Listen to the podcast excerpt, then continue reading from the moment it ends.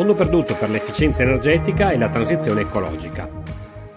È stato appena pubblicato il decreto attuativo di questo bando che identifica i beneficiari, che sono tutte le imprese, anche le grandi imprese in questo caso, che operano in via prevalente nei settori estrattivo e manifatturiero, quindi quelli che fanno riferimento alle categorie B e C del codice ATECO.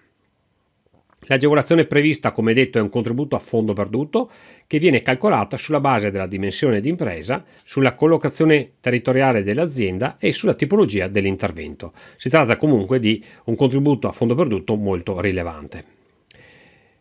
Gli interventi ammissibili sono quelli relativi all'ottenimento di una maggiore efficienza energetica nell'esecuzione delle attività di impresa, all'uso efficiente delle risorse attraverso una riduzione dell'utilizzo delle stesse anche tramite il riuso, il riciclo o il recupero di materie prime o l'uso di materie prime riciclate, il cambiamento fondamentale del processo produttivo.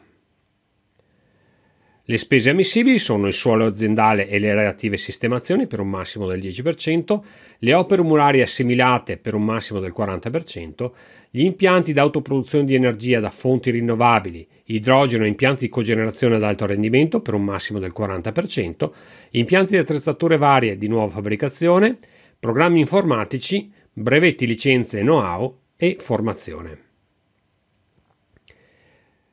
Le spese ammissibili devono essere comprese tra i 3 milioni di euro e i 20 milioni di euro e la realizzazione dell'intervento deve essere conclusa entro 36 mesi dall'approvazione.